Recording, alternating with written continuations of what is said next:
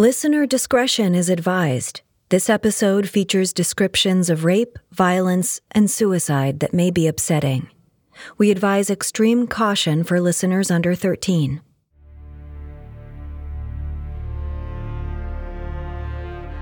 Describing an up and coming French officer, General Charles Pierre Francois Augereau proclaimed, That little expletive of a general actually frightened me. The general he was referring to was Napoleon Bonaparte, who in the spring of 1796 was just beginning his career as the new commander of the Army of Italy. And he was right to be frightened. Napoleon's ambition would lead him to conquer a large portion of Western Europe, establishing the First French Empire. But Napoleon was following in the footsteps of other world conquerors. Building empires is a tale as old as time amongst despots. Of course, it's not just any tyrant that can succeed at conquering an entire region. Creating and maintaining an empire takes both ambition and also brilliant military strategy. Alexander the Great built his empire having never lost a battle. Attila the Hun, meanwhile, proved to be one of the few quote unquote barbarians to strike fear into the Romans. And Napoleon lost only seven of the 60 battles he fought over 20 years. This season of Dictators, we're exploring the lives of some of history's greatest world conquerors.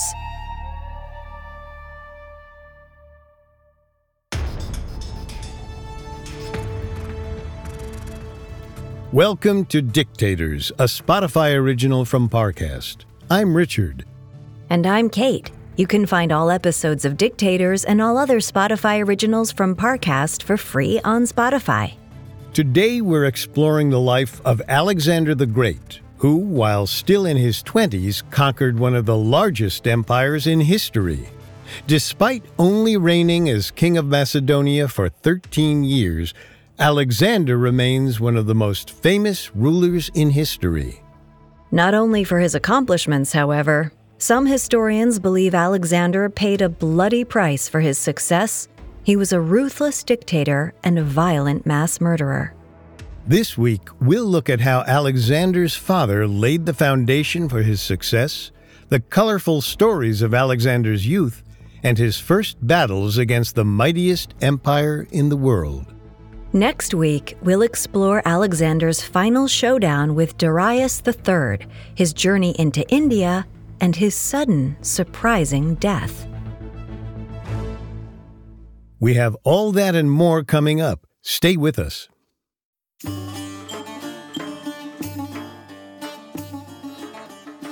Any story about Alexander the Great has to start with his father, Philip II.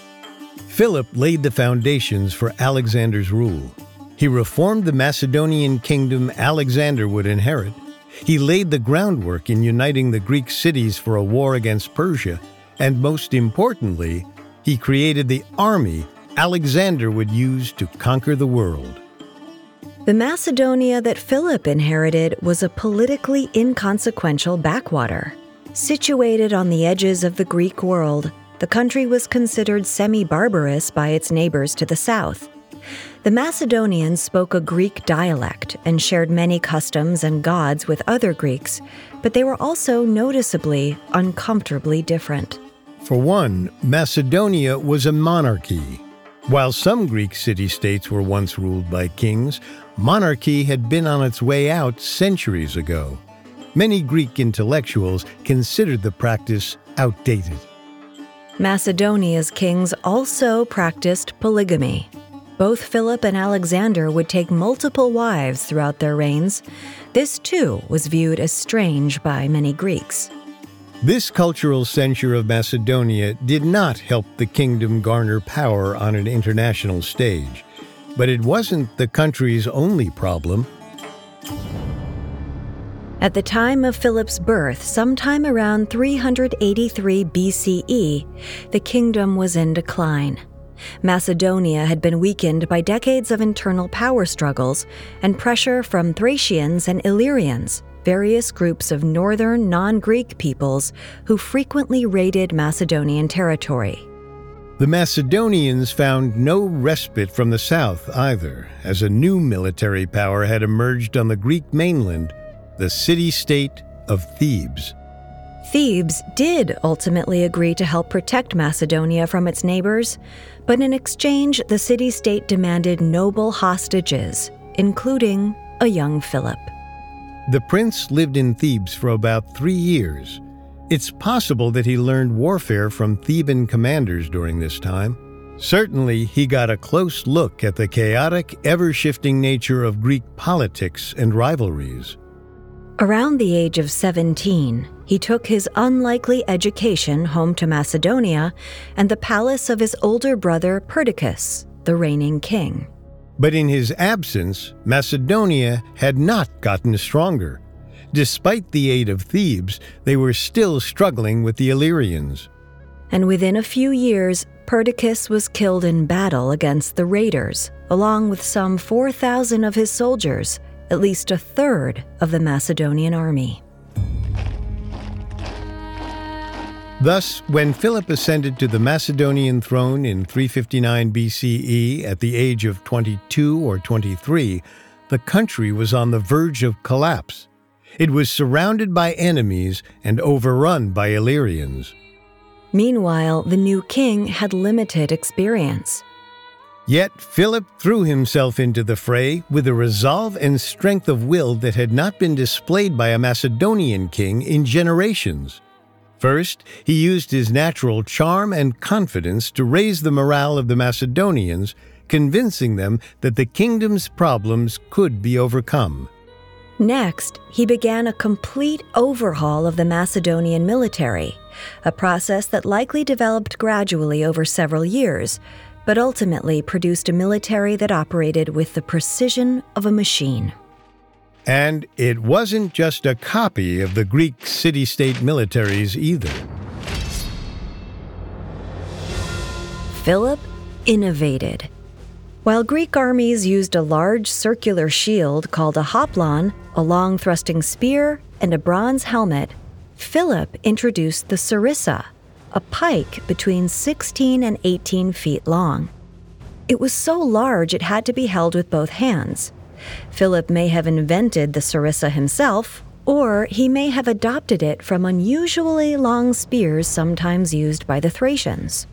Individually, a man with a sarissa was fairly useless because the weapon was so unwieldy. But when men joined together in blocks, they represented a wall of spearheads that was nearly impossible to break head on. These were the Macedonian phalanxes, which would dominate Western battlefields for centuries. Philip used them to eliminate each of Macedonia's threats one by one. He fought off the Athenians and captured their colony at Amphipolis, giving him access to the gold and silver mines of Mount Pangaean, which proved crucial in the battles to come. Philip also defeated the Illyrians in open battle, the first such Macedonian victory in generations, and subsequently reclaimed large swaths of Macedonia. Philip would go on to successfully pursue many other military conflicts during his reign but he also introduced cultural and political reforms to his kingdom. For example, he greatly expanded the royal pages. The pages were young male servants, the sons of nobility, who were raised at the royal court.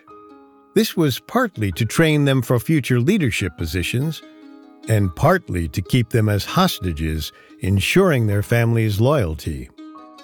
Some of his reforms didn't have such sinister undertones, though, like his mission to beautify the capital city of Pella and acting as a patron to philosophers, poets, and writers. Famously, he hired the philosopher Aristotle to tutor his son, Alexander. Alexander III was born on or around July 20th, 356 BCE. His mother was a formidable woman named Olympias, the daughter of a king of the Molossians in Epirus. She was Philip's fifth wife. He eventually married seven or eight women. The ancient historian Plutarch claims that she was a member of a snake worshipping cult who slept with snakes in her bed. Since Philip was often away on campaign, Alexander was raised by his mother and an impressive series of tutors. One of the first was Lysimachus of Acarnania, and then, when he was about 14, Aristotle took him under his wing. Unfortunately, we don't know much about Alexander's education, only that Aristotle gave his student an annotated copy of the Iliad, which Alexander always carried with him on campaign. Like many Greeks, Alexander sought to emulate the heroic ideals of bravery and martial excellence portrayed in the poem. The boy's childhood as a whole remains mostly a mystery though he undoubtedly underwent thorough physical training alongside his liberal education. But of course, there are the legends. The most celebrated story from Alexander's childhood is how he tamed his horse, Bucephalus. Supposedly, when Alexander was about 12, a Thessalian merchant came to court with a tall, dark horse named Bucephalus, or Oxhead. The breeder demanded 13 talents of silver, the equivalent of a small fortune.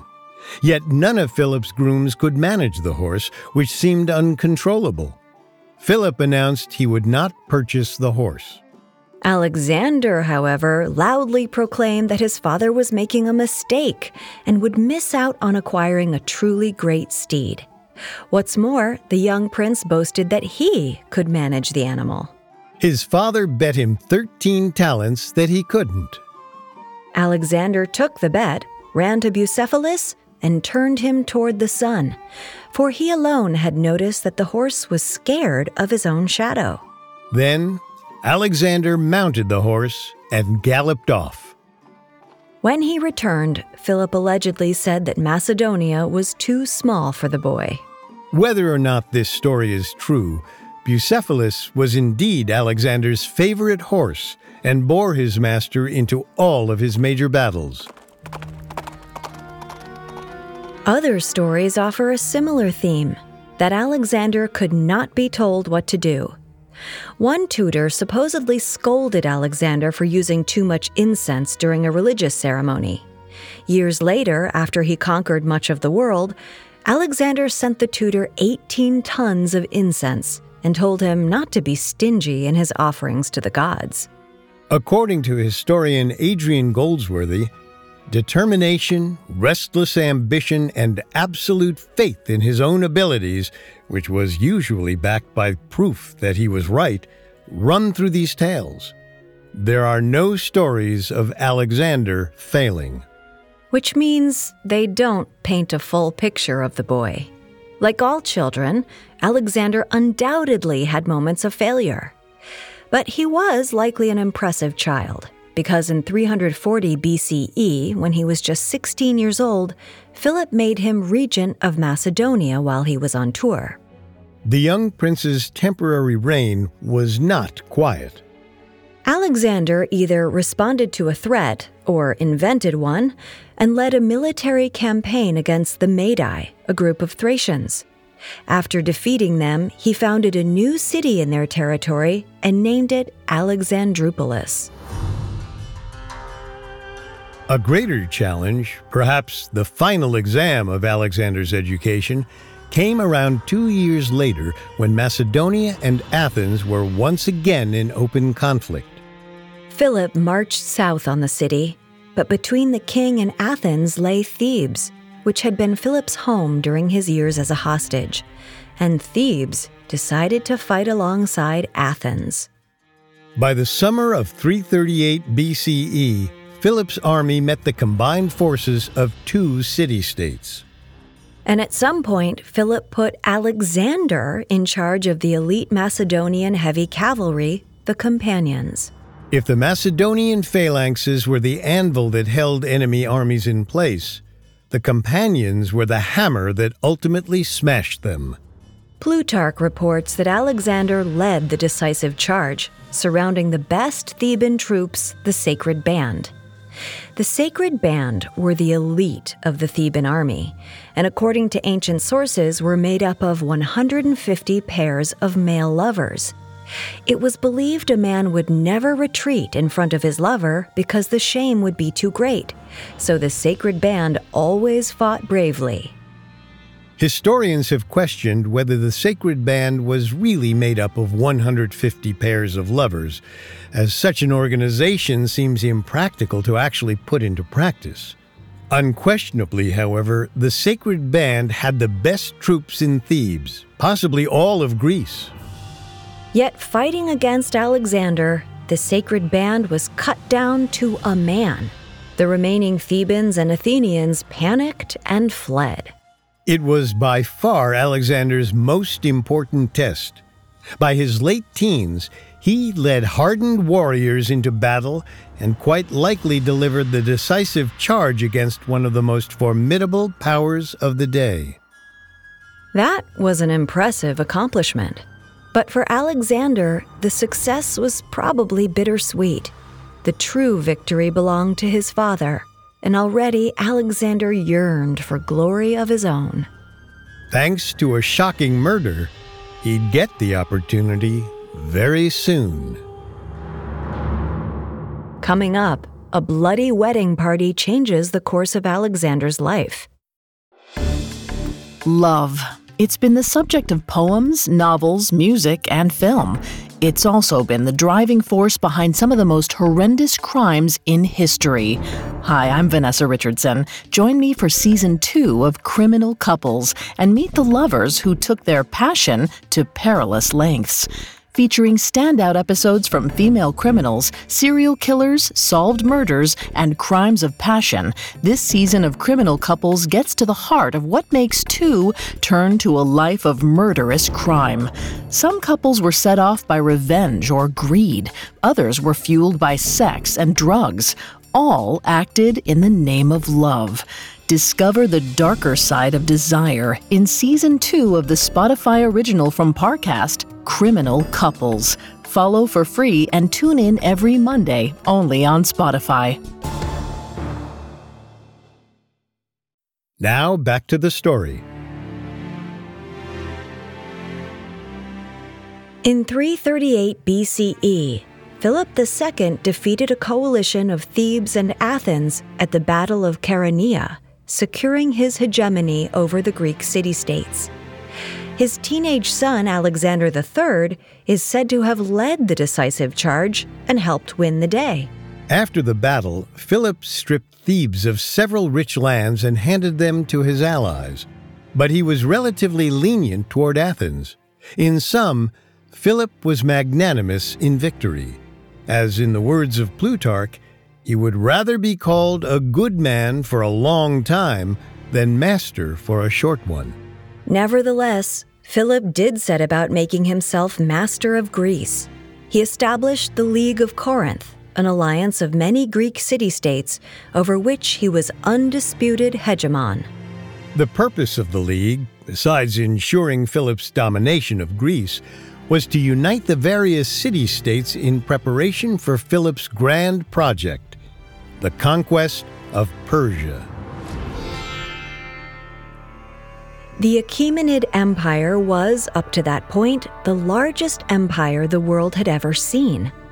Its heartland was in Persia, and its borders stretched from modern day Pakistan to the Aegean Sea and included Syria and Egypt. It was, in a word, massive, dwarfing the combined territory, population, and wealth of the Greek cities. The Greeks and Persians had been at war on several occasions in the past, so their quarreling was anything but new. Some Greek thinkers, dismayed by the endless struggles among the city states, saw the solution to national unity in a combined invasion of Persia. This may well have been one of Philip's motivations for planning his invasion.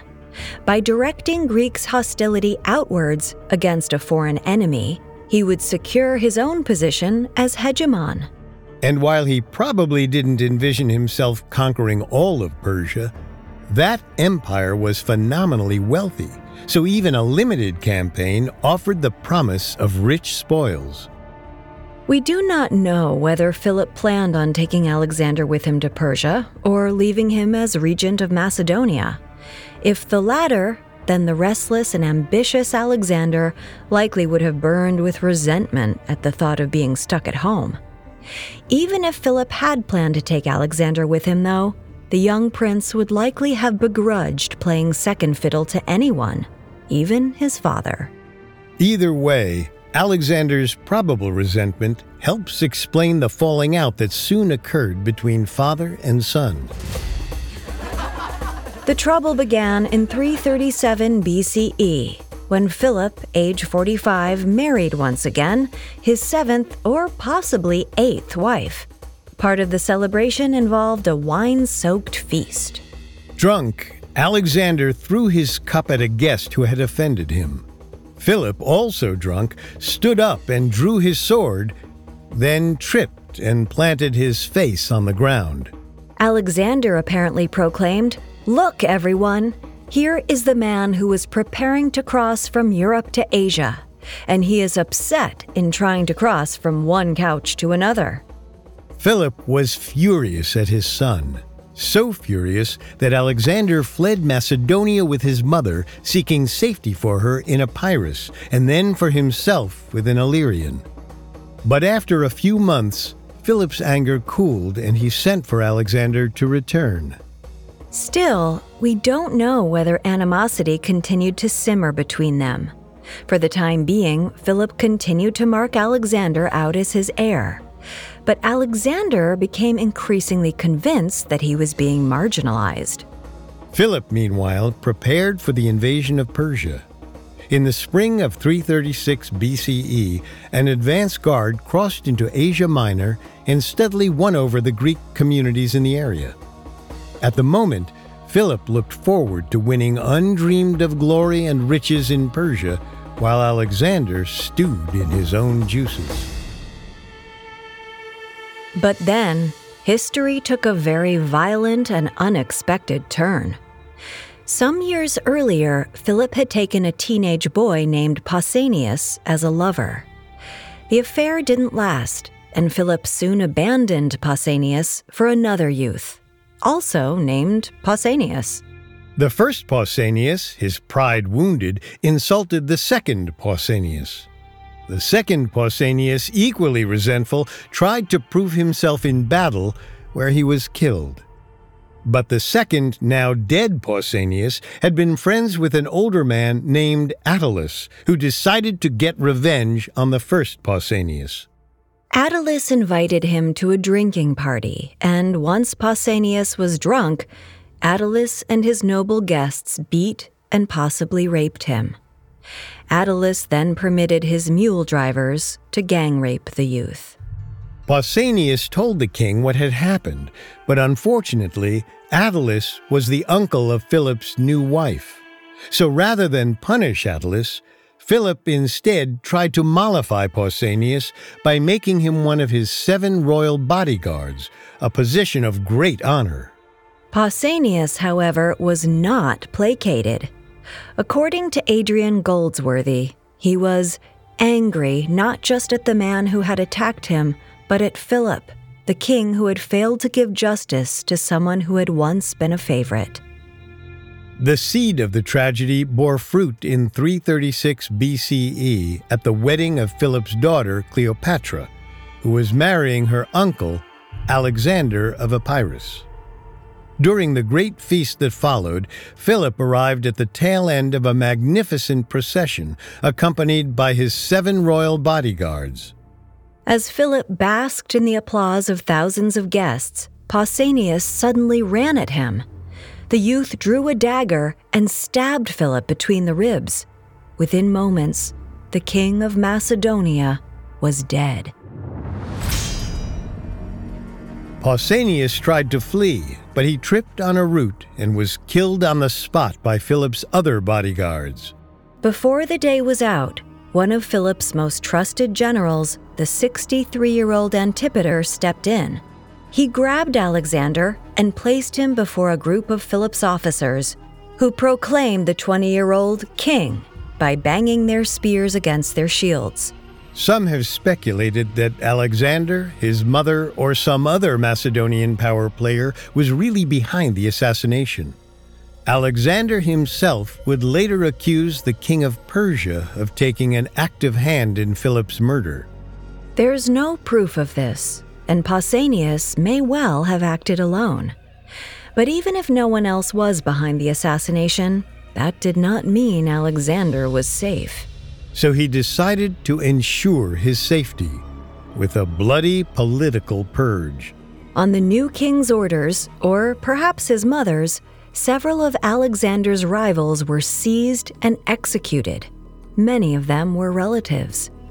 Attalus was killed, as was his niece, Philip's last wife, along with her baby daughter. Even the horses Pausanias had tried to escape upon were executed. With that, Alexander had secured his place as king. Macedonians fell in line, but that didn't guarantee the rest of Greece would too. When news of Philip's murder reached Athens, the city searched for allies to support a potential uprising against Macedonian hegemony. Alexander acted with characteristic swiftness. First, he marched to Thessaly, which stumbled over itself to promise loyalty to the new king. Then he moved south and called for a meeting of the League of Corinth, whereupon he was voted the coalition's new leader. Without bloodshed and before anyone could really fathom what was happening, Alexander had secured the obedience of Greece. Upon entering Corinth, it is said, Alexander enjoyed, or was made to endure, a long procession of prominent men who came to praise him. Somebody who wasn't impressed, however, was a famed philosopher named Diogenes the Cynic. Diogenes rejected worldly values. He slept in a barrel and lived on the street. Cynic derives from a Greek word meaning dog like. When Alexander noticed Diogenes hadn't come to pay his respects, the young king decided to seek him out. He soon found the philosopher napping in the sun. As the king approached, Diogenes sat up.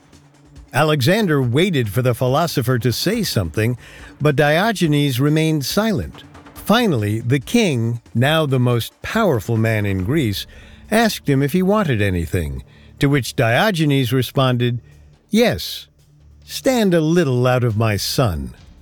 Alexander was so impressed by the philosopher's impudence that he declared, If I were not Alexander, I would be Diogenes.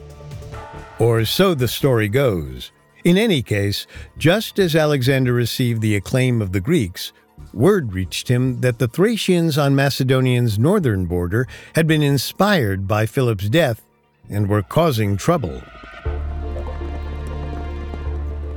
Alexander raced north to fight his first campaign, during which, according to historian Paul Cartledge, he avoided a torrent of wagons hurled down on his troops through the narrow Shipka Pass, deployed long range artillery to provide covering fire as he crossed the Danube on floats improvised from animal skins stuffed with straw, and terrified the Illyrians by a demonstration of Macedonian drill in marching and countermarching. No sooner had Alexander walloped the Thracians and Illyrians, however, than he learned that Thebes was leading a major revolt in Greece. In 13 days, Alexander marched his army 300 miles, stunning the Thebans. Alexander offered them a chance to surrender, but they decided to resist. So the Macedonians besieged their city and soon took it by storm. During the sacking, one Macedonian officer seized a Theban noblewoman named Timoclea, raped her, then ordered her to surrender her riches. Timoclea told him they were hidden in a well. As the officer bent over to look down the well, she pushed him into it, then dropped stones onto him until he was dead. The officer's men brought her before Alexander. But the king wasn't outraged that she had killed one of his officers. He was impressed by her dignity. so he gave his protection to her family and set them free. The rest of the city was not so lucky. The new king decided to make an example of it to ensure the loyalty of other Greek city states. Some 30,000 Thebans were sold into slavery. The city's buildings were burned to the ground. Only the temples and the home of the poet Pindar were spared. But this act of domination was only the beginning for Alexander. The young king was driven by boundless ambition, a deep longing to outdo not only his father, but any other Greek who had ever lived. To satisfy that hungry ambition, Alexander turned back to his father's grand project, the invasion of Persia. Coming up, Alexander takes on the Achaemenid Empire, facing off against the King of Kings. Now, back to the story. In 336 BCE, 20 year old Alexander III inherited the kingdom of Macedonia from his father, Philip II. After campaigning against the Thracians and Illyrians and destroying the Greek city of Thebes, Alexander felt his position at home was strong strong enough to resume the invasion of Persia begun by his father. In the spring of 334 BCE, the king crossed the Dardanelles into Asia. It's difficult to say the size of the army he took with him, but estimates put it between 35,000 and 40,000 men.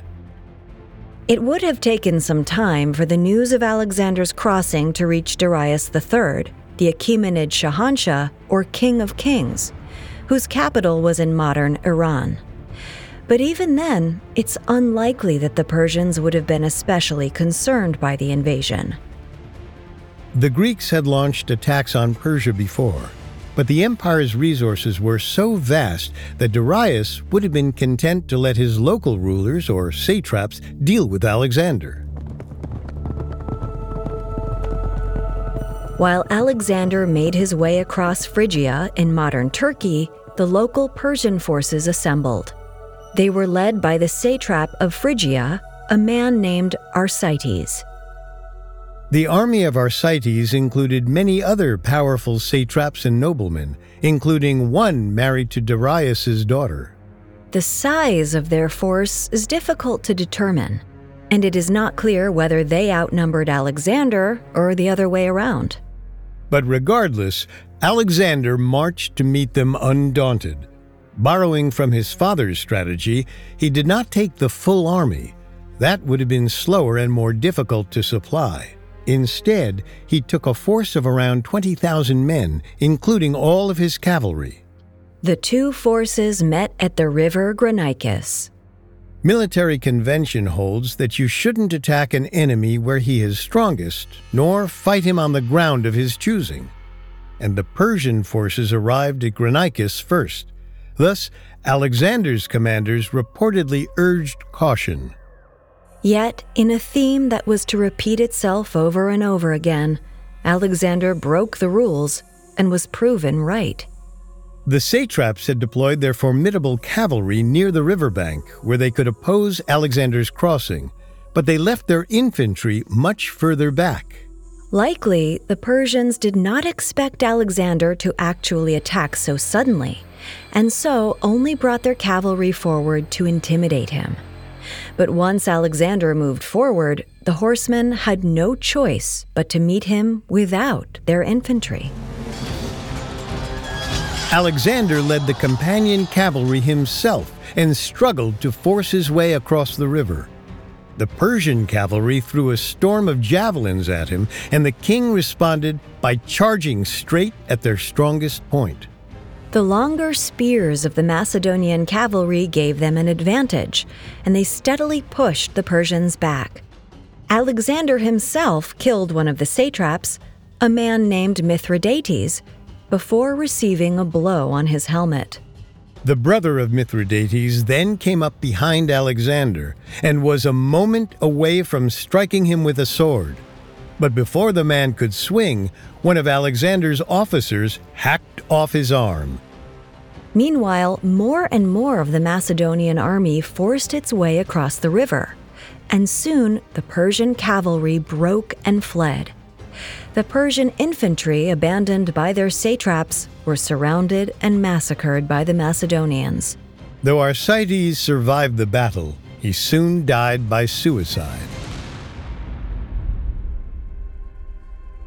With the Persian army dispersed, the cities around Phrygia wisely surrendered to Alexander, who pragmatically accepted their submission. At Ephesus, on the western coast of modern Turkey, the Macedonians celebrated and rested. Here, Alexander took a break to sit for a portrait by the renowned painter Apelles. Alexander did not approve of the first version of the portrait, which merely portrayed him atop Bucephalus. But then Apelles revised the painting to feature Alexander holding a thunderbolt like Zeus. The king loved the new version so much that he paid Apelles 20 talents, a literal fortune. Then he declared that the painter was the only man to do his official portrait. With that out of the way, Alexander returned to campaigning. The Persian navy threatened his supply lines and communication link with Macedonia and Greece. Rather than risk a naval engagement, Alexander resolved to capture every possible harbor, denying the navy the chance to resupply, and thus defeating them from the shore. So he traveled south along the coast, capturing harbors along the way. At Halicarnassus, whose famed mausoleum was one of the seven wonders of the world, he and his men settled into a siege. But he didn't have time to stay till the siege triumphed. He had other ports to conquer. So before the fighting was over, he appointed a local queen, Ada, to run the area, and moved on and eventually ended up in Gordium, which he reached in spring 333 BCE. In this city, the site of an ancient grave was marked by a wagon fastened to a pole with an unusually complex knot. It was said that whoever was able to undo the knot would become the leader of all of Asia. In the decades, perhaps centuries, since this so called Gordian knot was fastened, no one had figured out a way to untie it. When Alexander arrived, he drew his sword and hacked through the Gordian knot. Puzzle solved. Or so the story goes. Some believe the whole incident is pure fabrication. Others contend that Alexander may well have undone the knot by some means.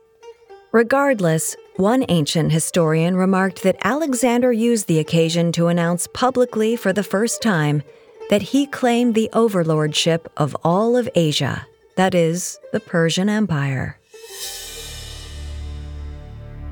It's difficult to say whether Alexander truly hoped to conquer the whole of the empire from the outset of his campaign, or if each success merely encouraged him to reach for more.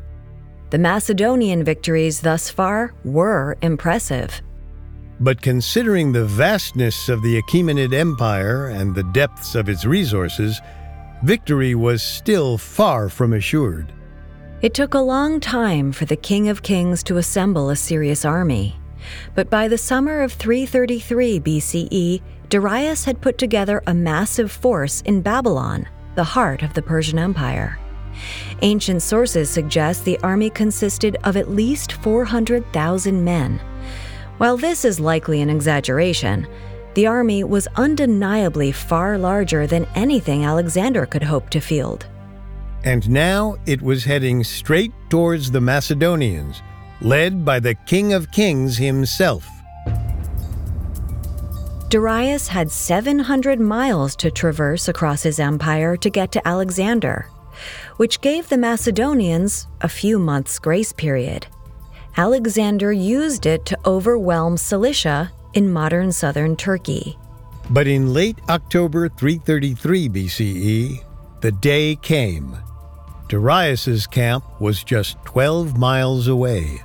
Darius, recognizing that he could only keep his massive army in the field for so long, sought out the Macedonians for a decisive battle. He captured Issus, a settlement in Cilicia, and executed Alexander's sick and wounded soldiers who had been convalescing there, perhaps to goad Alexander into a fight. If so, it worked, despite the fact that the Macedonians were likely outnumbered at least two to one and had the more advantageous position on the far side of a riverbank. On his side of the river, the King of Kings rode a magnificent chariot at the center of his army, protected by thousands of elite cavalry. Alexander, meanwhile, led his forces himself. According to Adrian Goldsworthy, the 23 year old Alexander rode up and down his line, talking to each unit in turn, addressing commanders by name, encouraging all ranks. Cheers greeted him, soldiers urging him to order the attack. A report by the ancient historian Arrian suggests that Alexander charged impetuously across the water and attacked the Persian cavalry in front of him, possibly at the head of a contingent of infantry rather than his companions. Meanwhile, his phalanxes struggled to cross the river and attack Darius's heavy infantry. On the other side of the battle, the Persian cavalry pushed forward and attacked Alexander's cavalry, threatening to dislodge them. Alexander, however, pushed back the forces opposing him, creating a gap in Darius's line and allowing more and more Macedonian soldiers to cross the river. If Alexander wasn't already with his cavalry, he joined them now and led an oblique charge against Darius's center. Alexander pushed toward the King of Kings, defeating a bodyguard unit commanded by Darius's brother, but likely receiving a leg wound in the process. Darius, spooked by Alexander and his companions charging down on him, turned and ran. With their king fleeing, the Persian will to fight collapsed. The Achaemenid army wasn't completely annihilated, but thousands died and although they lost plenty of men too, the Macedonians were victorious. It was a far more important and glorious victory for Alexander than Darius. He had met and defeated the King of Kings in person. It is said that when Alexander captured Darius's camp, he cleaned himself in the bath that had been prepared for the Persian king. Besides his bathwater, Alexander also captured Darius's family, including his wife, children, and mother, whom he treated with respect. The biggest prize of all came soon after, when Alexander's men captured the city of Damascus, the city where Darius had stored his treasury and baggage train before the battle. In all, Alexander may have seized around 3,000 talents of gold and silver each talent weighing perhaps 57 pounds. The king also captured several thousand pounds of gold vessels and jewels and a significant haul of silks, incense, and other luxuries. Plus, several thousand captured servants and Darius's 329 concubines. Such a humbling reversal meant that Darius could no longer view Alexander as a mere nuisance the King of Kings sent a message asking for an alliance and offering a generous ransom for his family. But to stop and settle for only half of the Persian Empire, for only half of the world, that was apparently unthinkable for Alexander. He responded to the offer by claiming all of Asia as his own. He told Darius that if he still desired to be king, he ought to stand his ground, not retreat for if he did run, Alexander would pursue him to the ends of the earth. As it happened, Darius would run, and Alexander would chase him further than perhaps any Greek had ever gone before, over blistering deserts and freezing mountains. There was nowhere Alexander's ambition wouldn't take him.